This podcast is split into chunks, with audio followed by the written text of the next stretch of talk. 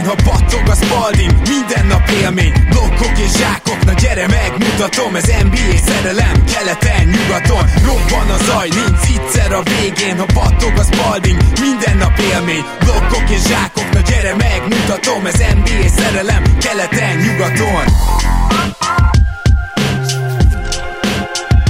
Éj jó! Szép jó napot kívánok mindenkinek, ez itt a Rep City keleten-nyugaton podcast. Én Rédai Gábor vagyok, és mint mindig most is itt van velem Zukály Zoltán. Szia Zoli! Szia Gábor, sziasztok, örülök, hogy itt lehetek. Először is szeretném jelezni, mert már nagyon rég tettem, hogy megtaláltok minket egy csomó helyen, és ott a nagy részén értékelni is tudjátok akár a munkánkat, vonatkozik a Facebookra, akár a Soundcloudra, akár a Spotify-ra, akár pedig az iTunes-ra, és természetesen YouTube csatornánk is van, amit a playoff alatt majd még gyakrabban lehet nézegetni, bár most, nem, most is nemrég volt egy közvetítésünk, és ezen felül pedig ne felejtjétek el azt, hogy kereshetitek a keleten-nyugaton pizzát a Pizza Cum Laude-ben, valamint 5000 forint fölötti online vásárlás esetén a Rep City-nél a podcast promókoddal kaptok ajándékba egy Jordan zoknit, és akkor rá is térünk a mai témánkra, mert hogy picit egy ilyen nem feltétlenül aktuális, de mégis nagyon aktuális téma ez. A 3D játékosokról szeretnénk veletek beszélgetni, mégpedig arról is egy picit, hogy most van-e a fénykoruk, vagy már volt, vagy még lesz. Ugye a mostani NBA-ben ezek rendkívül értékes játékosok, de hogy mennyire, az eléggé relatív, meg hogy milyen szerepben vannak, az is, úgyhogy erről lesz ma szó. És hát nem tudom, Zoli, neked mik voltak a megfigyeléseid, amikor kigyűjtötted a liga 3D játékosait, de azért azt még mindig mondhatjuk, hogy bőven a 2-es, 3-as, 4-es pozíció dominál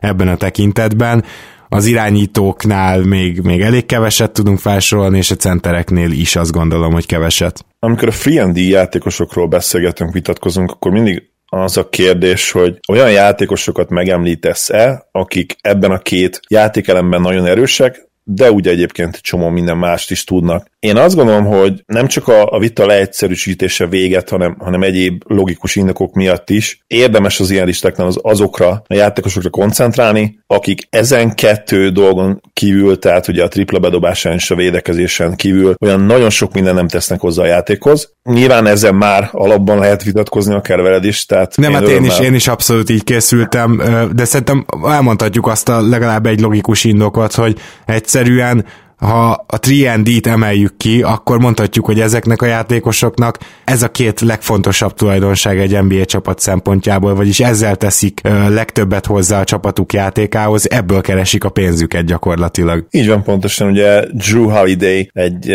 vagy inkább Jeru, Jeru lehet, mint a rapper, ugye ezen is vitatkoztam már is sokat. Szóval ő egy nagyon jó példa erre, hiszen bedobja a triplát és elitvédi a posztján, de emellett azért ő remekül fejez be a gyűrű közelében, és playmakerként egyébként is kiváló. Nem biztos, hogy a top 3-ban ott van a posztján, de ha nincs is ott, akkor közvetlenül alattuk jön, én azt gondolom. Igen, itt mondjuk kettes posztra gondolunk nála már, ugye? És hát igen, hogyha Joe Holiday-t kihagyjuk, és én is kihagytam, akkor még egy jó pár játékost is ezzel nagyjából beárasztunk, de azért vannak ilyen billegők, rájuk is kitérünk. Ami viszont fontos, hogy most 3 játékosnak lehet-e nevezni szerinted például JJ Rediket? Mert kétségtelen, hogy a 3 játékosok a mai főleg switch védekezések mellett nem biztos, hogy az a legnagyobb skillje, hogy egy az egyben micsoda védő, inkább legyen jó csapatvédő, és ha lehet, akkor egy az egyben is legyen jó védő, de, de talán a 3 is nagyon fontos, nem azt mondom, hogy, hogy csak simán Kai Korvereket 3 nek lehet nevezni, viszont Redikkel egyáltalán nem rossz védekezésben a Philadelphia, még akkor is, hogyha ő egyénileg egy olyan védő és egy olyan meccsap, amit folyamatosan kihasználni próbálnak a csapatok, viszik le pozícióba, tehát megállapíthatjuk, hogy ő azért egy-egyben nem jó védő. Ezért vagyok kíváncsi, nálam nem került fel JJ Redick, de kíváncsi vagyok, hogy nálad felkerült erre a listára. Mm, örülök, hogy említetted Rediket, mert rajta gondolkodtam, és végül az a statisztika segített, amihez ugye elég sokat nyúlunk, az ESPN RPM listája. JJ azért masszívan negatív szokott lenni. Idén egyébként nem annyira, tehát ha azt mondod, hogy a, hogy a csapat védekezésben egyre jobb, akkor ez visszaköszönne az idei statból, hiszen épp, hogy mínuszos, azt hiszem, tegnap néztem meg, de, de biztos, hogy mínusz egy alatt van, tehát jó értelemben alatt, tehát valahol nulla és egy között van. Viszont az előző években ennél azért lényegesen rosszabban teljesített.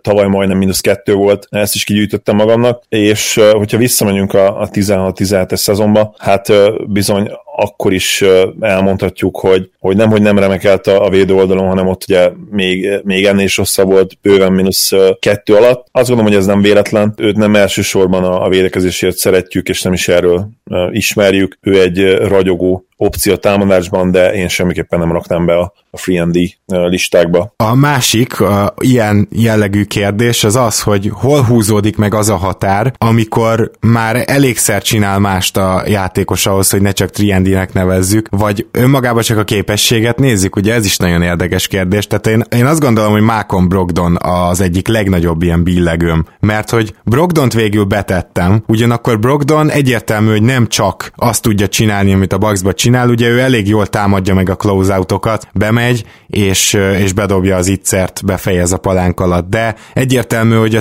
3 szerepből következően, tehát amikor a triplára gyakorlatilag kimennek, akkor indul el, mert nincs szükség rá, hogy mást is csináljon feltétlenül ebben az idényben. Ugyanakkor az előző idényben is megmutatta, hogy ő valamennyire azért tud irányítani, ő hívhat egy pick and roll, csak éppen minek, mert ugye nem ez a játékrendszer. A Milwaukee-ban gyakorlatilag ez első számú irányító Janis, a második számú Middleton és a harmadik számú Bledsoe. Mondhatjuk, hogy mint playmaker csak a negyedik számú szerepben van, és ezért inkább 3 idén de ettől függetlenül nem biztos, hogy Triendi játékos, szóval ez egy nagy dilemma volt nekem. Én ráraktam a listára, sőt, könnyen lehet, hogy idén ő a legjobb Triendi játékos az NBA-ben. Megmondom, hogy miért gondolom azt, hogy ő egyértelműen idevaló. Amikor gondolkodtam a kritériumokon, akkor egyértelmű faktor volt az, hogy az illető ne legyen elsődleges playmaker. Azt gondolom, hogy, hogy bárki, aki elsődleges playmaker, azonnal ki kell, ki kell hogy essen egy ilyen beszélgetésből.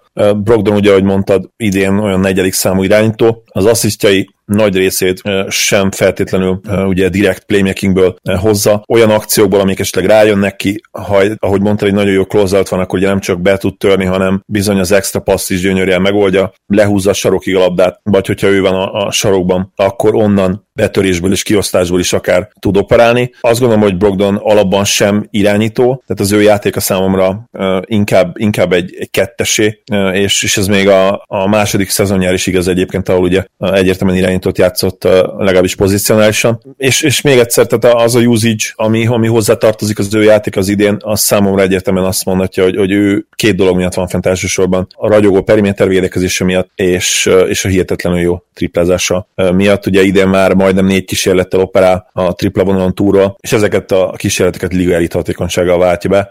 Teljesen egyértelmű, hogy, hogy szám, számomra legalábbis teljesen egyértelmű, hogy ő free játékos. Nálam ő az ötödik legjobb free játékos körülbelül, most ezt nem írtam listába, inkább ugye posztonként vettem, de éppen ezért akkor hagyd kérdezgessek tőled, hogy akkor miért nem kerül fel például Clay Thompson, aki szerintem a legjobb 3 játékos a ligában, és az egyetlen olyan 3 játékos, aki top 25-ös. Nagyon érdekes, tök jó, hogy ezeket a neveket emlegeted, mert én Klén is nagyon sokat agyaltam. Először ide vettem volna a listámra, és ha így lett volna, akkor nálam is első helyzet lett volna. De végül egyszerűen azért kellett levennem, mert nálam ő a kivétel, ami erősíti a szabályt. Hogyha megnézed, akkor tényleg minap le is nyilatkozta egyébként, hogy ő gyakorlatilag két dolog miatt van a pályán, ugye a floor spacing és, és a védekezés. Őt büszkévé teszi az, hogy, hogy a védő oldalon is extra mennyiségű workloadot kap, extrán kell dolgoznia, nyilván ez a play még inkább kicsúcsosodik. Ennek ellenére ennek az embernek olyan hihetetlen pontszerző időszakai vannak, akár egy meccsen belül is, hogy, hogy nem degradáltam azzal, hogy őt free and D-ként skatujázom be. Ő egyszerűen egy kivétel, ami erősíti a szabályt. Az a játékos, aki három négy alatt 60 pontot dob, e, azt én egyszerűen nem tudom, vagy legalábbis nem akarom free and D-ként apostrofálni. Uh, igen, érdekes, amit mondasz, mert hogy értem a logikáját, de nem biztos, hogy ez ledegradálás, hanem lehet, hogy a csúcsra járatás inkább. Tehát a másik szemszögből is meg lehet nézni, mert ezt a 60 pontot úgy dobja, hogy közben kétszer üti le a labdát. Tehát uh, érted, hogy mit mondok, hogy, hogy gyakorlatilag folyamatosan fut futtatják és dobja a triplákat. A, a sok pontjait is általában így dobja, vagy döntő többségében. Én máshonnan közelítem meg, bár nálam felkerült a listára, de ami miatt én elsősorban gondolkoztam, hogy nem ö, raknám fel, az az, hogy idén és ez meg is látszottam úgy az év elején, megpróbálták egy picit más szerepkörökbe is használni, és egy csomó ilyen ISO tapja volt, amit egyébként nem is szörnyű hatékonysággal, egész jó hatékonysággal, inkább így fogalmazok, váltott be, cserébe ugye a triplája év elején sehol nem volt. Most, hogy nagyon beindult a tripladobó keze, ennek megfelelően ennél kevesebb vagy hát nem biztos, hogy emiatt, de egyértelműen kevesebb most az ilyen poszta ISO jellegű játék vele kapcsolatban, de, de összességében nálam rákerült a listára, de akkor mondok még jó, aki, aki szerintem Brogdonnál jobb játékos, és azért rákerült a listára, bár ha minden, szerintem pontosan Clay Thompsonnak a mintájára hagyhattad akkor ki Buddy Hildet is. Nem, én Buddy Hildet azért hagytam ki, mert Buddy Hild nem jó védő. Uh-huh. Ugye minden évben masszívan mínuszos DRPM-be is, sőt, hát ugye ő reputációra sem jó védő, az egyetemen sem volt jó védő, és az NBA-ben sem jó védő, úgyhogy őt szerintem free játékosként nehéz lenne apostrofálni így. Igen, uh, igazából ebben meg is győztél, mert hogy ugye Hild azért egy nagyot lépett előre védekezésben idénre, de igazából az egész csapat is nagyot védett, uh, lépett védekezésben előre idénre, és, és nem biztos, hogy ez egyszerűen, nyilván ő is javult, de, de ez, ez valóban kevés ahhoz, hogy a Triendinek nevezhessük, úgyhogy igen, tehát ő inkább egy, egy Bradley Beal-szerű tripla specialista pluszokkal, vagy nem tudom, tehát igen. Igen, ugye neki megvan a egész jó mérete ahhoz, hogy ha nem is prototipikus dobóátvéd méret, de, de nagyjából ott a közelben, lehet belőle free and játékos. Az ő támadásbéli workloadja számomra még nem feltétlenül lenne azon a szinten, hogy, hogy ugyanazok, ugyanazon indokok miatt vessem őt el, mint, mint Klét. Ha jól emlékszem, azért kevesebb pontot átlagol egy két-három ponttal, de még ha ez nincs is így, azért Hill nem hajlamos az olyan hihetetlen pontszerző estékre, mint Clay, és mondjuk lehet, hogy egyébként az abból is fakad nyilván, hogy, hogy Hill még nem jutott be a play ba és sajnos úgy néz hogy idén se fog. Én nagyon szerettem volna Kings megnézni, de most ez egy másik kérdés. Hill még nincs ott státuszban állam támadásban, mint Clay, még akkor sem, hogyha egyébként tényleg hasonló játékuk van. Ami még érdekes kérdés, őt végül kihagytam, csak meg akarom említeni, hogy te elgondolkoztál Miles Turneren? Nem, pedig nagyon jó, nagyon jó ötlet. És most, hogy így említetted, hát lehet, hogy rá is raktam volna a listámra. Mert azért, akkor ő azért magasan van, tehát hogy az azért is mondom. Így van. Ami Igen. miatt végül én nem raktam rá, az az, hogy mondjuk lehet, hogy itt meg is húzhatnánk valami határt, csak akkor egy nagyon bonyolult táblázatot valahonnan össze kéne állítani, ami, amire most szerintem se kapacitás, se semmink nincs. Szóval, hogy vagy Miles Turner 37%-a a dobásainak tripla, és hogy ez elége arra, hogy TND legyen, hát gyakorlatilag elég lehet, hogyha centerként nézett. Tehát én azért vettem a listámról, mert, mert lehetséges azt mondani, hogy mondjuk a, egy, egy ketteshez képest talán nem elég, de, de mondjuk ha beleveszem, hogy center, akkor, akkor mi lehet, hogy mégis visszarakom a listára. Én mindenképpen támogatnám, mert Oké, okay, hogy ő, ő ilyen defensive anchor, ugye védekezésben egy oszlop, egy, egy kulcsjátékos, de ettől független azért tényleg, vagy lehet, hogy ennek ellenére megerősíthetjük azt, hogy két dolog miatt van elsősorban mostanában a, a, a pályán, ebben az idényben mindenképpen. Az egyik az a, a floor spacing, a másik pedig a védekezés. Tehát ő nem az a típusú center, akinek, akit leküldesz a festékbe, és, és mondjuk tízszer bedobod neki a labdát egy meccsen. Csapattársa Sabonis érdekes mondom, sokkal közelebb van ehhez a státuszhoz. Ugye vele se ezt játszhatják, de, de ő, ő jobb low post scorer szerintem, mint Turner. Igen. És, és nagyon használják Turnert, és, és mire használják? Két dologra elsősorban. Floor spacing, ugye tripla, és természetesen a, a midrange is, amiből szintén ott van a jobb centerek között, és még inkább a védekezése. Úgyhogy én azt gondolom, hogy ő, ő ebben a mai NBA-ben, ahol, ahol a periméter játékosok viszik úgymond a, a, a cirkuszt, a, a bulit, ő egy free játékos. Egyébként ez a 37%-kal pont rossz oszlopot néztem, úgyhogy már most bocsánatot kérek. Tehát ez, mond, mondtam is magamban, hogy ezért kiraktam volna, nem? Tehát ez a 34, ez 24,6, viszont nagyon érdekes, hogy a hosszú kettesek az 25 százalék, és a közel a gyűrűhöz az meg 24, tehát gyakorlatilag már már a tripla majdnem a legdominánsabb a játékában, hogyha ezt így összehasonlítjuk, és hogyha hogyha mondjuk erre hivatkoznánk, akkor tényleg Triendi. Na jó, és akkor még, aki azt gondolom, hogy jobb játékos lehet Brogdonnál, az Otto Porter, és igazából annak ellenére, hogy ő rá azt szoktuk mondani, hogy glue guy, neki is egyértelműen a fő feladata a Triendi, nem mondom, hogy nem tud mást, de ebben a kettőben, hát nem tudom, mert nem is, nem is olyan kiemelkedő védő, szóval, hogy őt vajon el lehet -e helyezni szerinted a 3 közé? Vagy ez a Glugáj, ez valami misztikus külön kategória? Számomra mindenképp én, én ott, ott oda raktam a listámra. Ő, ő idén is épp, épp hogy net negatív védekezésben, és, és megnézném a, a washingtoni számait, mert lehet, hogy lehet, hogy azok még jobbak voltak. Nem tudom most pontosan a leosztást, de, de ő azért minden évben pozitív szokott lenni, sőt, ha jól emlékszem, masszívan pozitív is volt DRPM-ben. Talán két évvel ezelőtt, amikor, amikor a posztján top, 5, top 5-ben volt. Közben megnéztem egyébként, top 3-ban volt tavaly is, tehát a harmadik legjobb DRPM-mel rendelkező kis csatár volt. Úgyhogy ez a része mindenképp igaz, és hát igaz a, a tripla dobás része is. Úgyhogy alapjaiban tökéletes a mi listánkra. Nyilván itt azt kell megvizsgálni, hogy az ő státusza is ugye egyébként a usage rate, illetve a játéka az túlhaladta azt a szintet, ami után én személy szerint már levenném a listáról, én azt gondolom, hogy nála ez még nem igaz. A Washingtonban teljesen egyértelműen nem volt igaz, hiszen ott, ott talán még nem is harmadik, inkább ilyen negyedik számú scorer szerepben használták sokszor, és egyértelműen a force spacing és a védekezés volt a két fő feladata, gyakorlatilag prototípikus free and játékos volt. Most a Bullsban nyilván árnyaltabb már a dolog, itt azért voltak bőven 25 pontos meccsei, 20, 20 plusz pontos meccsei, de azt gondolom, hogy itt sem érte még el azt a státuszt, ami miatt ki kellene vennünk a, a listából. Ugye Lavin egyértelműen az első szem opció, és ott van most már Otto valahol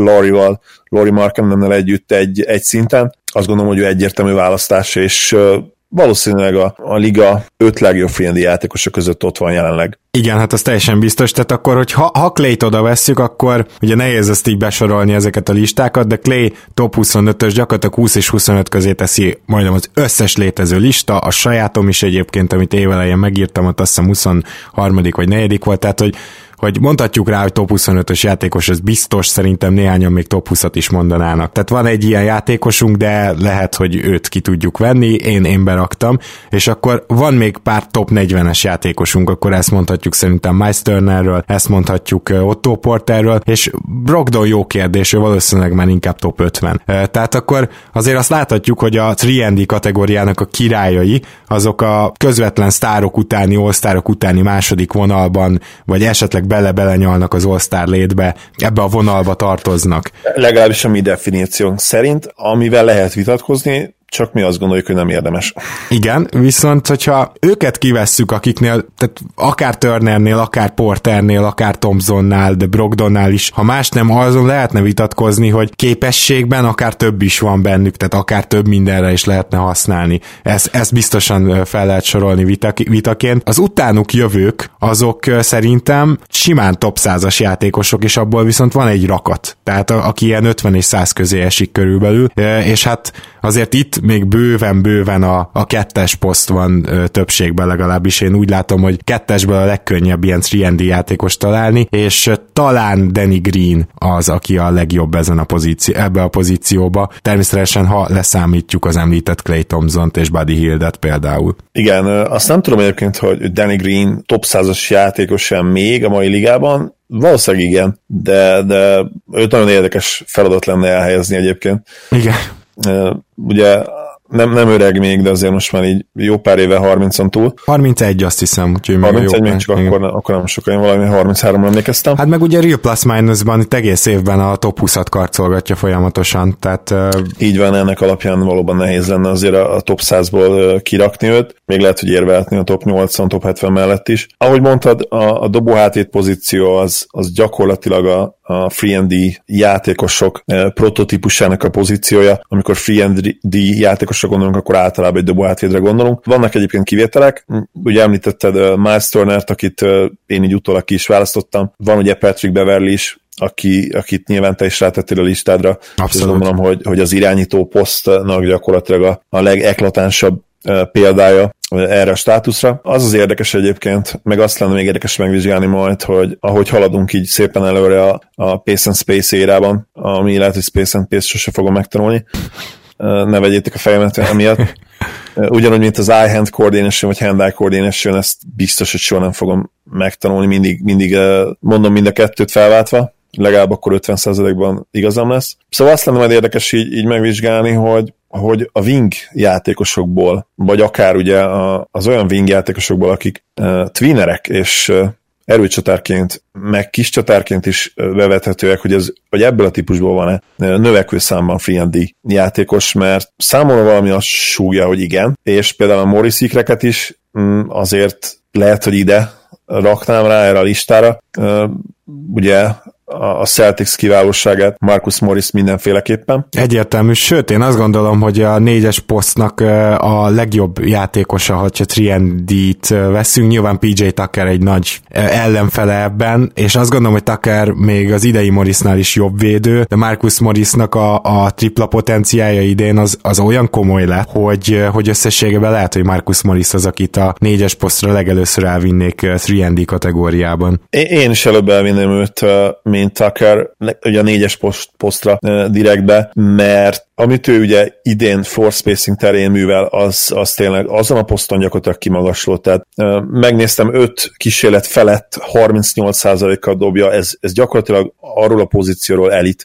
Nem nagyon találsz erőcsatárokat, és főleg nem olyan erőcsatárokat, akik prototipikus méretekkel rendelkeznek, melyek azért a mai NBA-ben is megvan az előnye, szóval nem találsz ilyet, aki, aki ennyire jól dobná a triplát, hogyha, hogyha mégis az már inkább small ball erőcsatár, és nyilván azért annak vannak, vannak hátrányok, például ha esetleg Joe Inglesre gondolok, aki bizonyos line akár erőcsatárként is fent lehet, Nyilván ő azért időnként olyan súly hátrányban van, ami még ezt az egyébként kiváló és intelligens védőt is nehéz helyzetbe tudja hozni. Tenném hozzá, hogy én nem raktam őt fel a listámra, mert olyan egyértelmű playmaker a, a jazznek, sőt, ugye nyilván Rubio a, a legjobb playmaker csak az idei idejében én, én sem raktam fel a listámra, ugye igen. most a erőcsatárakról beszéltem, akik, akik jól tudnak dobni, nálam se került fel igen. a a free listára. Na de akkor nézzük meg az erőcsatárokat, azt javaslom, vagy kezdjünk egy kicsit a posztokkal is foglalkozni. Szóval azért az erőcsatárban szintén vannak szerintem jó neveink, akit bármelyik csapat így szívesen tudna magáénak.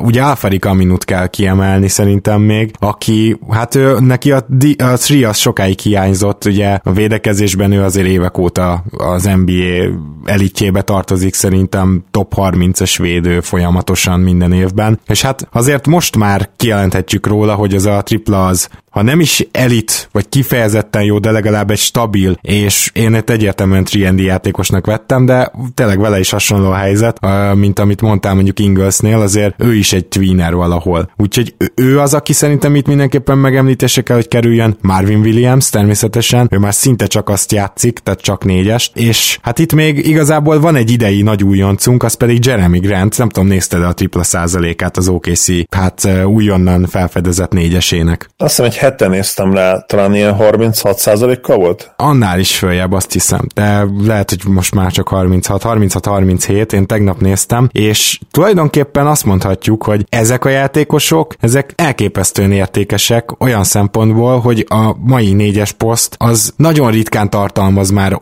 sok képességgel rendelkező magas embert, vagy klasszikus magas embert, ugye kicsit kiveszett ez a pozíció, és akit nagyjából négyesnek, vagy mondhatjuk úgy, hogy big wingnek nevezhetünk, azoknál ezek a triendi játékosok kifejezetten értékesek, tehát én azt gondolom, hogy ha csak nem egy Durantről beszélgetünk mondjuk, vagy ő is tweener végül is, vagy, vagy nem egy olyan négyesről, aki tényleg tud valamennyire irányítani is, vagy valamennyire egyéb scoring opciói is vannak, akkor a négyes posztnak a, a legjobb játékosai ma a 3 játékosok. Most uh, megmondom hogy így beszélgettünk, eszembe jutott, hogy nem csak, hogy lehagytam valakit a listáról, de szeretném revidélni az álláspontomat, és és őt nevezni. Talán a legjobb free játékosnak a mai ligában. Nem tudom, hogy kitalálod, de és az erős csatár posztra jutott eszembe ő. Hűha.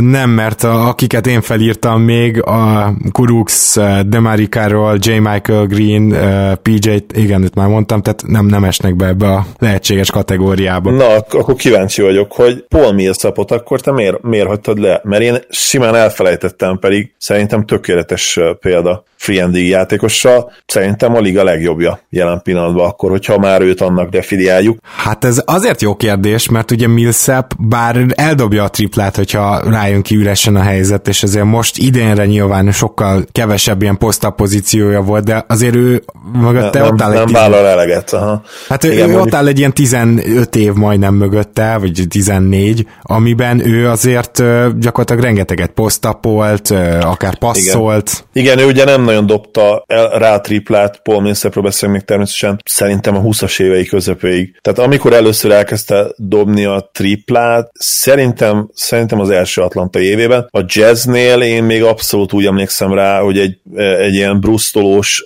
alulméretezett low post játékos volt gyakorlatilag. Igen. De meg is, meg is nézem most a statokat. Addig, addig vedd át a szót kérlek, hogy nyilván itt a, a vita azon mehet, hogy, hogy eleget vállal le triplából. Tehát egy magas embernél, egy erőcsatánál, és akkor ez is egyébként egy érdekes kérdés, hogy, hogy menj, például a tripla számot hol állapítjuk meg, mert van nagyon sok olyan játékos, aki, aki bőven három kísérlet alatt van, és hiába jó százaléka van, meg jó védő, nem biztos, hogy, hogy szívesen uh, rá sütném a free and t amikor a mai érában mondjuk ilyen 1,8 kísérlete van meccsenként, megnéztem egyébként közben 2,3 kísérlete van ide Millsapnak, ami hát igen azért nem olyan sok, tehát ha, ha valamiért, mert például a 16-17 szezonjára, ahol három és fél triplája volt, arra mindenképpen azt mondanám, hogy, hogy free and játékos volt, bár akkor, akkor meg ugye majdnem négy asszisztja volt, tehát ez, igen. ezt kettő, kettőt kéne összetenni azt a szezon trip, azon szezon triplázását meg az ideit, ugye idén a playmaking, playmaking teher a vállain sokkal kisebb, ugye Jokic miatt. Érdekes dolog ez. Na mindegy, uh, Millsap is. Mondok közben százalékot, Zoli, még idei százalékot, hogy idén a dobásainak 23 százalék a tripla, viszont közvetlenül a gyűrű mellől még mindig 34 százalék, és egyáltalán a floater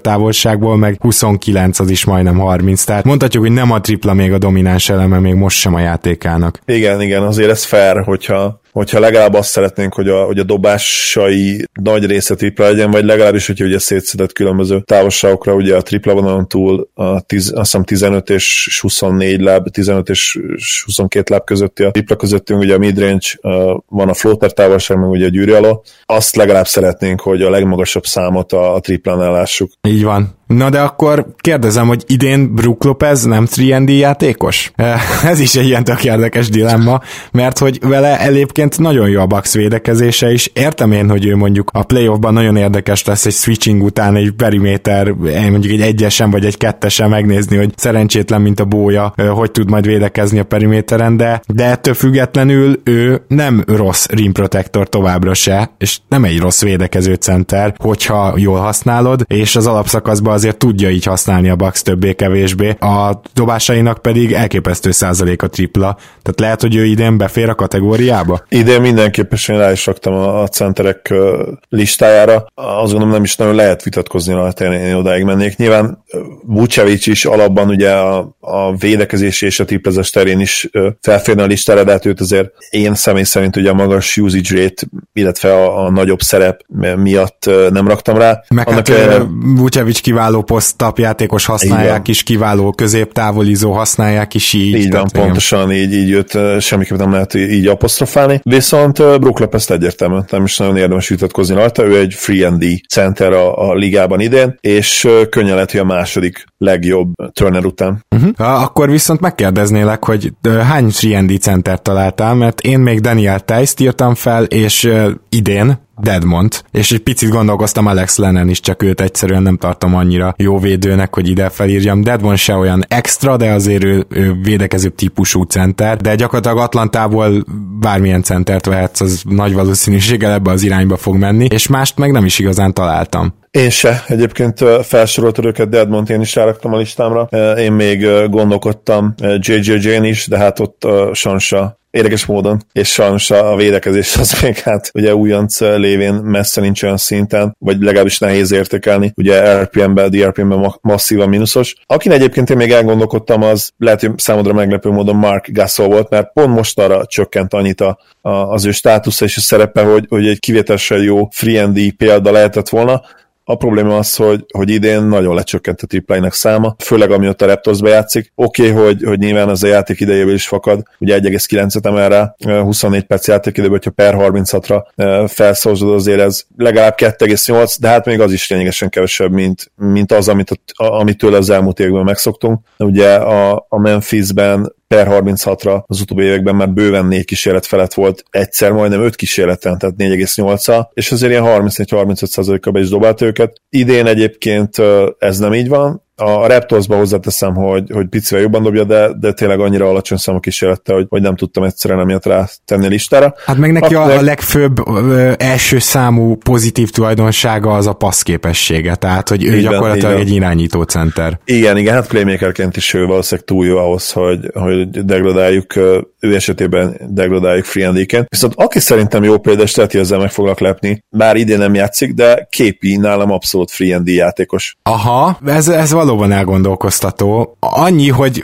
biztos vagyok abban, hogy képinek mondjuk van, van elég középtávoli kísérlete is, és usage is ahhoz, hogy, hogy ezzel lehessen vitatkozni, de azért ő neki egy ilyen az egész NBA legjobb 3 játékosának kéne lenni gyakorlatilag, mert hogyha mondjuk a jövőt nézzük, és ugye akár Doncsicsal, akár nem tudom még kiérkezik, vagy akár Bransonnal, aki megjegyzem szintén rajta van ezen a listámon, szóval, hogy bárkivel csinálja a pick and popokat folyamatosan, annál hat- hatékonyabb nem hiszem, hogy lesz. Nyilván kell majd ról is, ahol zsákol, tehát a pick and roll után, hogy be, beindul a gyűrű út felé, de, de igen, nagyon elgondolkoztató és nagyon jó, és hát nyilván a, a védekezése pedig talán a legnagyobb erőssége volt, főleg centerként nyilván. Igen, rá majdnem igaz egyébként, hogy ugye a 11-18 szezonról beszélünk a, a legutóbbi befejezett szezonjára. Ott is, ott majdnem igaz volt az, hogy, a, hogy az öt kategóriából ugye még egyszer soroljuk fel, ugye a tripla, 16 és 16 láb és tripla vonal között, 10 és 16 láb között, 3 és 10 láb között is ilyen 0 és 3 azzal közvetlenül a gyűrű közeléből történő befejezések, dobások. Szóval a tavalyi 17-18 szezonban is majdnem a tripla volt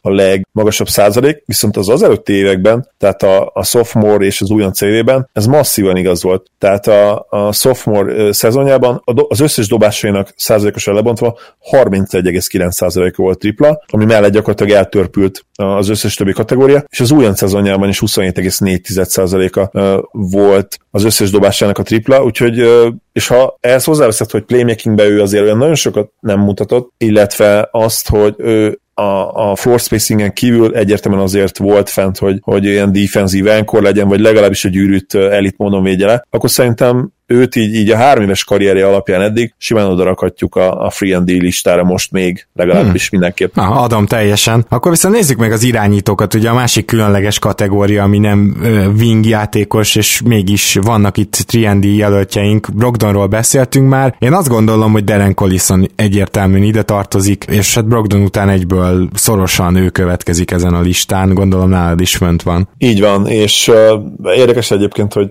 hogy Marcus Smartot ugye valami valamiért az ESPN még mindig irányítóként kezeli, annak ellenére, ugye, hogy, hogy Irving mellett kezd, tehát azért lennének fenntartásaink ezzel kapcsolatban.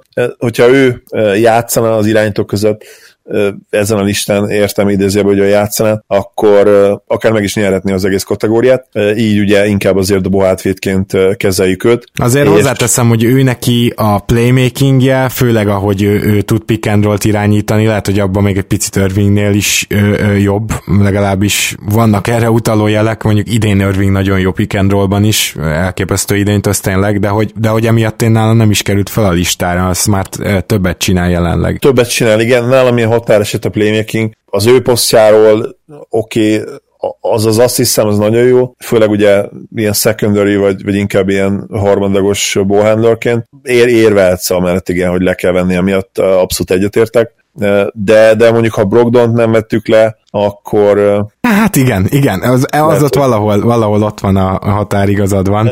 Tény, hogy idén azért Smart lényegesen többet szervez, mint Brogdon, de én azt gondolom, hogy ez a, ez a szerepek miatt is van. Igen, tehát, tehát én pontosan emiatt döntöttem úgy, hogy Brogdon idén Viszont, viszont Smart egyértelműen jobb védő még Brogdonnál is, annak ellenére, hogy alacsonyabb, ő egy, egy bulldog, a, a flopping képesség az ugye első rangú, és itt most ezt abszolút bóknak, bóknak szánom, mert, mert bizony ne legyünk naivak, ez nagyon-nagyon értékes skill a mai NBA-ben. Akit még így, én így az iránytól listára ráraknék, Corey Joseph, azt gondolom, hogy, hogy neked is eszedbe jutott. Eszembe, csak a, az, a hármas az nem stimmelt nálam, úgyhogy egyszerűen nem tudtam rárakni. Nagyon keveset vállal, nem is olyan jó százalékkal, de az elmúlt években ez nem volt azért így, nem? De, de, de, de, de, de abszolút, mert ugye amikor Raptorsnál volt csere irányító, akkor is az volt, hogy egyre több triplát kezdett el vállalni, de még messze nem az volt neki a fő fegyvere, hanem ugye a középtávoli. Tehát ő, ő egy ilyen szempontból... Most, igen, most megveszem, hogy három kísérletnél van, igen, valóban az, az inkább a határesetnek az alja. Úgyhogy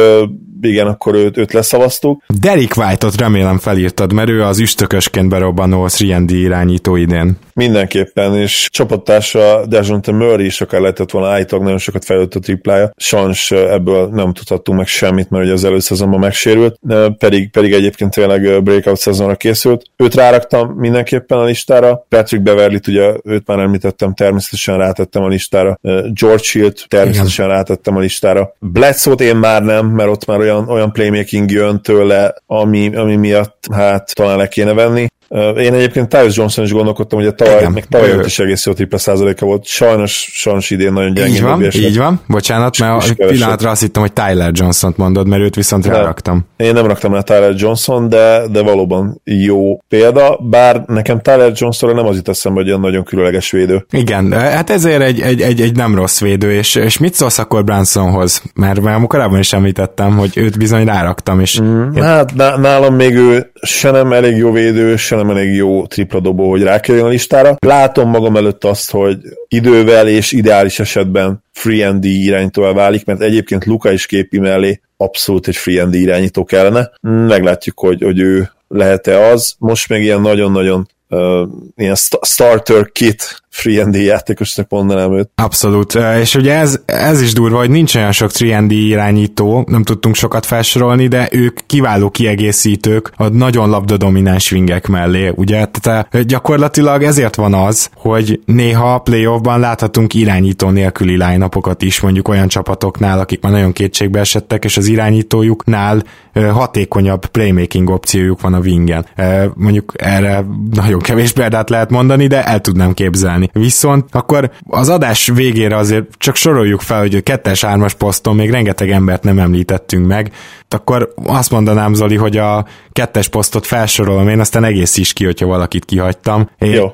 Én azt gondolom, hogy egyértelműen ide tartozik itt van Moore, a kicsit hanyatló védekezés ellenére, ugye neki nagy szívás, hogy hármasokat kell fognia. Igazából KCP-t és Josh Hartot is ide vettem, a mind a 34% körül tripláznak idén, szóval lehetne vele vitatkozni, de egyetemin ilyen típusú játékosoknak tartom őket. Aztán nagyon érdekes, hogy Damien Dotson-t kénytelen voltam idevenni, és én ezért is látok neki nagy jövőt. A New Yorknak szerintem ő a legjobb védője körülbelül, és emellé van egy 38,6%-os triplája. Rodney McGruder kétségtelenül ide tartozik, és akkor még gondolkoztam Gary Harrison és Gerett Temple is. mondjuk az az igazság, hogy Gary Harrisnek felváltva jó a triplája és a védekezése, tehát nehéz olyan idényt keresni, ahol épp mind a kettőben jó. Én őt ráraktam a listára, pluszos, igaz, hogy minimálisan pluszos például támadásban idén, ami a többek között a hihetetlen shooting slumpnak köszönhet, amivel elkezdte a szezon, de ezért csak 0.93-as impactja van, nem bocsánat, rosszat hiszem, 0,09-es impactja van támadásban, ugye az, az, az tényleg éppen, hogy tehát 0,9 század, de hát pozitív, mondjuk ki, védekezés védekezésben azért erősebb 0,73, ami, ami nem rossz egyébként. Úgy, Azon a poszton, igen. Egyrészt, másrészt meg ugye a Denvernek a védekezése, hát finoman szóval kicsit beragadt, bár mostanában egyébként megint egész jó. Aki nekem még egyébként eszembe jutott szintén Temple mellett, az Jeremy Lamb. Nem tudom, hogy egyetértesz ezzel. Igen, egyetértek. Egy ilyen kérdőjellel írtam ide, itt van előttem Jerry Graham kérdőjel, kötőjel 34 százalék. Nem megy annyira idén neki a tripla, és azért ő sose volt annyira elit védő, de azért mégiscsak leginkább ilyen típusú játékosnak mondanám. Én mindenképpen ugye neki nincs meg az a szintű playmaking se, ami miatt le kellene vennünk erről a listáról, és valóban nem, nem elit triplázó, de ennek ellenére legalábbis átlagos triplázó. Végül én, is én ez a szerepköre, igen, igen, igen, igen. Ezt, ezt le, lehet mondani. Jó, igen, ez, ez egyetértek, és akkor a hármas pozícióba pedig én azt hiszem, hogy ott Otto Portert itt már megemlítettük, viszont itt azért még vannak bőven. Kíváncsi vagyok, hogy te kiket, kiket gondoltál. Hát, nagyon vicces példa, főleg ha ismeritek ennek a játékosnak a, a karrierjét, de idén nem kérdés, hogy Rudy Gay nem csak, hogy free de, de lehet, hogy a liga egyik legjobb free kis csatára, én azt gondolom. Mekkora, mekkora találat, mondjuk a- azzal vitatkoznék, hogy ő kis csatár, mert ugye rengeteget játszik négyest is, tehát igen, igen, de, négyest de is igen. játszik idén tény, a small de idén a, tényleg, tehát prototipikus free Nyilván ő se hat kísérlettel dolgozik, de, de, de nagyon-nagyon jó szezonja van, és egyébként nem véletlen, hogy Gábor állandóan mondogatja, hogy, hogy mennyire jó szezonja van. Na hát, és ahhoz képest én hagytam le, úgyhogy ez szép találat volt. Ki, ki az, akit még ideírtál? Uh, igen, ugye PJ Tucker-t emlegettük, de most uh, nyilván ő is inkább azért erőcsatár általában, uh, ugye tweenerként. Joe Ingles, ugye akin elgondolkodtam, de, de aztán végül ugye nem raktam rá listára. Ugye említette is a, a playmaking miatt, meg valahogy amikor Joe, Joe Jingosra gondolok, akkor, akkor én egy ilyen hihetetlen harcos is látok magamban, meg, meg egy kicsit talán túl is értékelem, úgyhogy... Minden esetre egy svájci bicska, az biztos. Így van, az teljesen egyértelmű. Térumon gondolkodtam még, nem tudom, hogy egyetértesz vele. Elgondolkoztam rajta, de nem raktam rá a listára, és egészen pontosan azért, mert tavaly valamennyire triendi volt, tavaly a díj hiányzott, egyébként idén sem olyan extra védő, de idén ráadásul ugye a középtávolit is elkezdte sokkal nagyobb százalékban dobni arányosan, úgyhogy végül is nem került fel a listára. Szerintem visszarakhatjuk, mert megnéztem most a számait gyorsan, a dobásainak a 30%-a az tripla, és ez magasan a, a, az legnagyobb szám, úgyhogy uh-huh. hát arányaiban... Igen, és, és a díjt, azt, azt felmennéd oda vigyezteni? Hát nézd, idén azért po- pozitív DRPM alapján nyilván vannak gyengességei, tehát a, a böszmék, a böszme izomdisznók még mindig betolják. Nyilván egy LeBronra nem őt fogod ráállítani, Igen. vagy nem őt állítanád rá a playoffra, ugye? Meg, meg, meg, annyira azért nem is gyors lábon, tehát nyilván a, a kisebbeket se tudod annyira váltani, tehát nem annyira switchable. Igen, ta, igen talán neki, talán nála D, az még tényleg hiányzik, úgyhogy úgyhogy hajlok arra, hogy azt mondjam, hogy meggyőztél. Na akkor viszont hagyd kérdezzek valamit, hogy Bojan Bogdanovicsot idén felraktad? Azért nem, mert megnéztem az RPM számait, és annak ellenére, hogy én is úgy emlékeztem, hogy ő egyébként mennyire jó védés, ugye a play is azért már jó párszor bizonyított, ne, ez, ez nem jön át a DRPM számokba, tehát, és ráadásul egy, egy rohadt jó csapatban mínuszos idén, ha jól emlékszem. Igen. Ami, ami hát azért egy eléggé durva red flag nálam. Akkor hagyd mondjak olyat, akit én egyértelműen ráraktam, mert ugye Baján is egy kérdőjeles, zárójeles történet. Ugye Trevor Arizát nyilván ide raktam, bár egyébként lehetne vitatkozni, hogy Washingtonban gyakorlatilag mióta megérkezik, van egy pár tripla-duplája, meg folyamatosan playmakerkedik, úgyhogy ezzel az erővel akár le is vettem, de Terence Ross idén szerintem az egyik legjobb triendi játékos a posztján. Ezzel mindenképp egyetértek, igen rossz, hihetetlen találat volt a, a Magicnek, én azt gondolom, hogy még van is benne fejlődési lehetőség, és igen, mindenképpen fedi ezt a kategóriát. Én nem raktam a listámra, de, de jó, jó találat, abszolút. Jó, akit még kihagytál, akkor az Robert Covington, az szerintem megint csak egy, nyilván a sérülése miatt most nem jut az ember eszébe, de kihagyhatatlan erről a listáról. Persze, én nem hagytam le egyébként a listáról, oh, csak még bocs, nem jutottam bocs, el odáig. Covington is így van rajta volt a listámon. Hozzáteszem, hogy idén azért nem dobja annyira jól a triplát. Volt már ennél lényegesen jobb szezonja, ami a triplát illeti, de, de hát a 37% is azért, azért több mint tiszteletre méltó, úgyhogy ott a hely a listán természetesen. Meg ráadásul, hogyha nem lenne most sérült, akkor szerintem lehet, hogy az adás elején beszéltünk volna róla, mint a Mindenképp, persze, tehát, tehát ő, ő tényleg, hogyha említettünk más játékosokat, mint prototipikus free and D, akkor, akkor Covingtonról szerintem elmondhatjuk, hogy, hogy az elmúlt három-négy év legismertebb, leghíresebb free and D játékosa. Igen. Na, akkor viszont nem szólok bele, akkor ki van még a hármas posztról a listádon? A két Bridges-t akartam még mondani, de, de hát azért ők ugye még hát gyerekcipőbe járnak. A Sanzos Mik- Bridges, én felírtam egyébként. Mi, Mikát. Mikát, igen, igen, így van. Mikát ettől független oda kell rakni a listára, most azt gondolom. Már csak azért is, mert hát hihetetlen, de, de ebben a csapatban, ebben a Sunsban ő támadásban is, és védekezésben is pluszos. Jó, tegyük hozzá, hogy támadásban 0,3 század plusz, de védekezésben 0,32, tehát ott azért... Az óriási ebben az idei szánzban egyébként. Az, az, az pontosan, ahogy mondod, kifejezetten kimagasló, mert hogyha szoktatok nézegetni az RPM listákat, ha nem is annyit, mint mi, mi szerintem nagyon sokat nézegetjük, akkor tudjátok, hogy, hogy védekezésben például a 0 és 1 között lenni valahol, az már kifejezetten azt jelenti, hogy, hogy már, már ilyen átlagosnál is azért egy kicsivel jobb védő vagy. Tehát hmm. ott arra már ott rá lehet sütni azt, hogy ő, ő jó védő. Aztán utána vannak a, mondjuk a nagyon jó védők, aztán meg az elit kategória nyilván az már ilyen plusz kettő, plusz három is lehet. És a centereknél nyugodtan adjatok hozzá, vagy úgy van, ha úgy tetszik, vonjatok le egyet az eredményből, amit láttok. Így van, pontosan. Ugye a magas embereket másképp súlyozzák. Így van. Jó, Akkor, nekem, nekem még van ö, nevem, és ö, szerintem egyet fogsz érteni, bár nem csoda, hogy kihagytad, mert nincs annyira reflektorfényben tényleg évek óta, de Royce O'Neal a jazzből szerintem egyértelmű egyértelműen egy prototípikus Triandi játékos. Igen, igen, O'Neal mindenképpen jó példa, ugye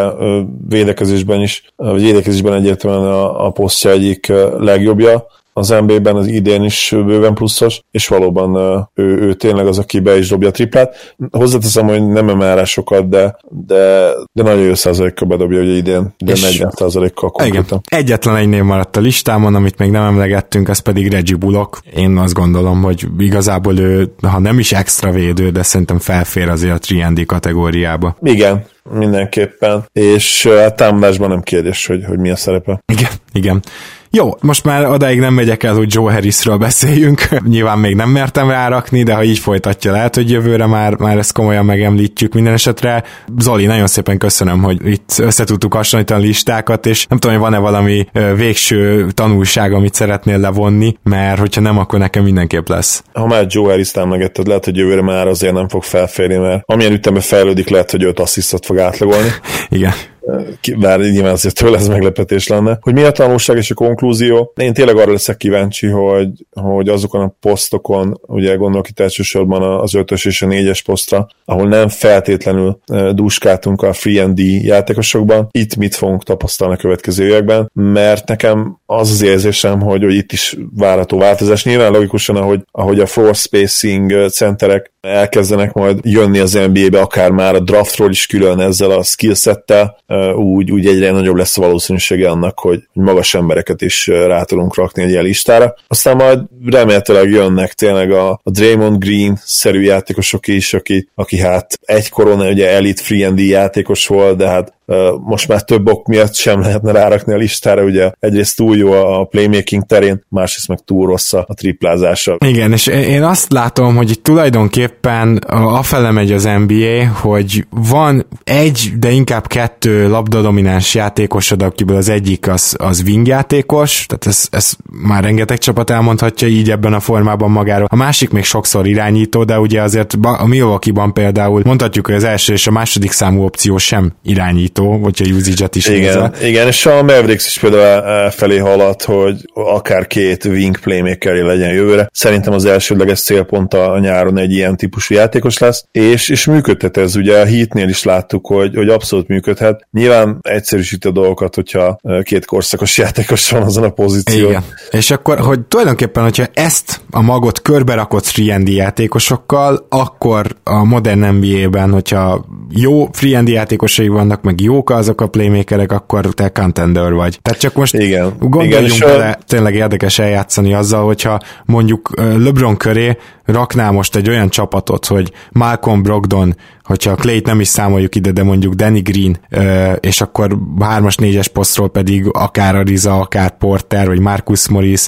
és mondjuk egy Miles Turner, James mellett ez a csapat, ez egészen brutálisan működhetne, és már a felsorolt nevekből is következik, hogy baromi jó védekezést is össze lehetne rakni, és például James egy egyszemélyes rendszer, hogyha őt kiegészítenéd ezekkel a játékosokkal, akkor bum, ott egy contender csapat majd, hogy nem. És nyilván azért nem ilyen egyszerű a dolog, meg oda is kell egy second ball handler, stb. De csak azért emlegetem ezt, mert szerintem az is már egy picit a múlt, hogy van egy ilyen nagyon-nagyon domináns játékosod, mint James, és akkor köré, hanem inkább ez, a, ez az 1A, 1B opciók, inkább most már ez a két domináns ö, ö, játékos plusz 3D, ez lesz a következő éveknek a csapatépítési stratégiája, és ahhoz képest még mindig nincs elég 3D játékos. Tehát most, amit felsoroltunk, az összesen nem volt több, mint 40-45. Igen, még zárszanak annyit a részemről legalábbis, hogy én ezzel a gondolattal nagyon sokszor eljátszom, hogy mi lenne, ha egy, egy extra domináns, nyilván MVP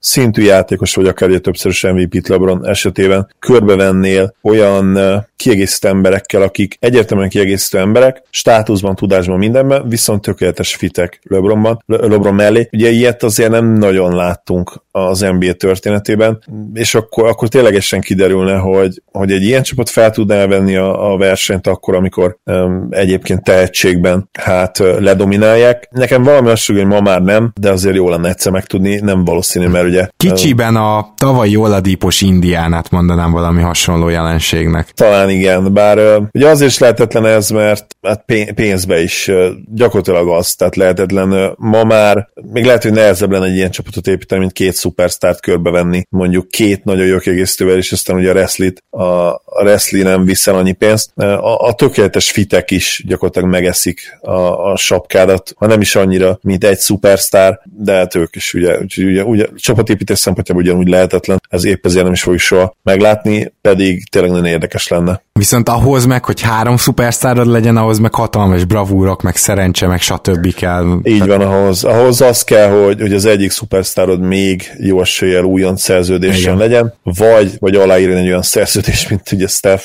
igen. De hát ahhoz is még kellett az, hogy hihetetlen nagy lutri legyen ő maga is a sérülések miatt, és mindig elkézik a Warriors, hogy hát meg curry is, hogy, hogy miért tudtak megegyezni abba, azon a szerződésen. Most már nyilván kevesebbszer téma, hiszen, hiszen most már kettjeg az új meg a szerződés, de addig, addig nagyon sokszor felmerült, és hát miért? Azért, mert mind a ketten kockáztattak igazából a Warriors is, meg a Curry is. A Warriors is, meg Curry is, és, és hát ez nagyon ritka Igen. szituáció. Na, Zoli, nagyon szépen köszönöm, hogy itt voltál. Szerintem nagyon szépen kiveséztük ezt a mai témánkat. Én nagyon jól beszélgettem, az biztos. Nem tudom, hogy, hogy mennyire értünk A pontból B-be, de, de az biztos, hogy én nagyon élveztem a beszélgetést. Örülök, hogy itt lettem. Szia Gábor, sziasztok! Kedves hallgatók, nektek pedig nagyon szépen köszönöm, hogy hallgattok minket, illetve köszönjük, és ha szerintetek valakit lehagytunk a listáról, akár esetleg egy idén berobbanó 3D játékos, akit nem vettünk észre, akkor kérlek, hogy írjátok meg nekünk. Egyébként pedig tudtok minket támogatni a patreon.com per keleten nyugaton, hogyha tetszenek ezek az adások. Nagyon szépen köszönöm még egyszer, hogy hallgattok minket. Sziasztok!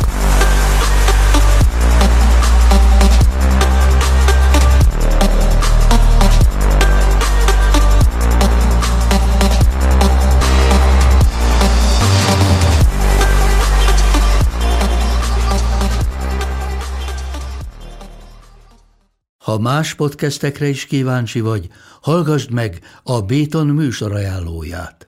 El tudod képzelni, hogy a podcastet, amit éppen most hallgattál, fél év múlva már a mesterséges intelligencia generálja? Mi sem. De ha érdekel, eljött már a gépek lázadása. Hallgass bele az Embertelen podcastbe. Orsós Lajos vagyok, a műsor házigazdája. Egyelőre még élőben. Egyelőre. Fedezzük fel együtt, hogyan ismerkedik, randizik, mesél és vitatkozik Betty és Péter, két teljesen mesterséges intelligencia. Lajos, a podcast címét mond még egyszer, Léci. Oké. Okay. Embertelen podcast. Ez a műsor a Béton közösség tagja.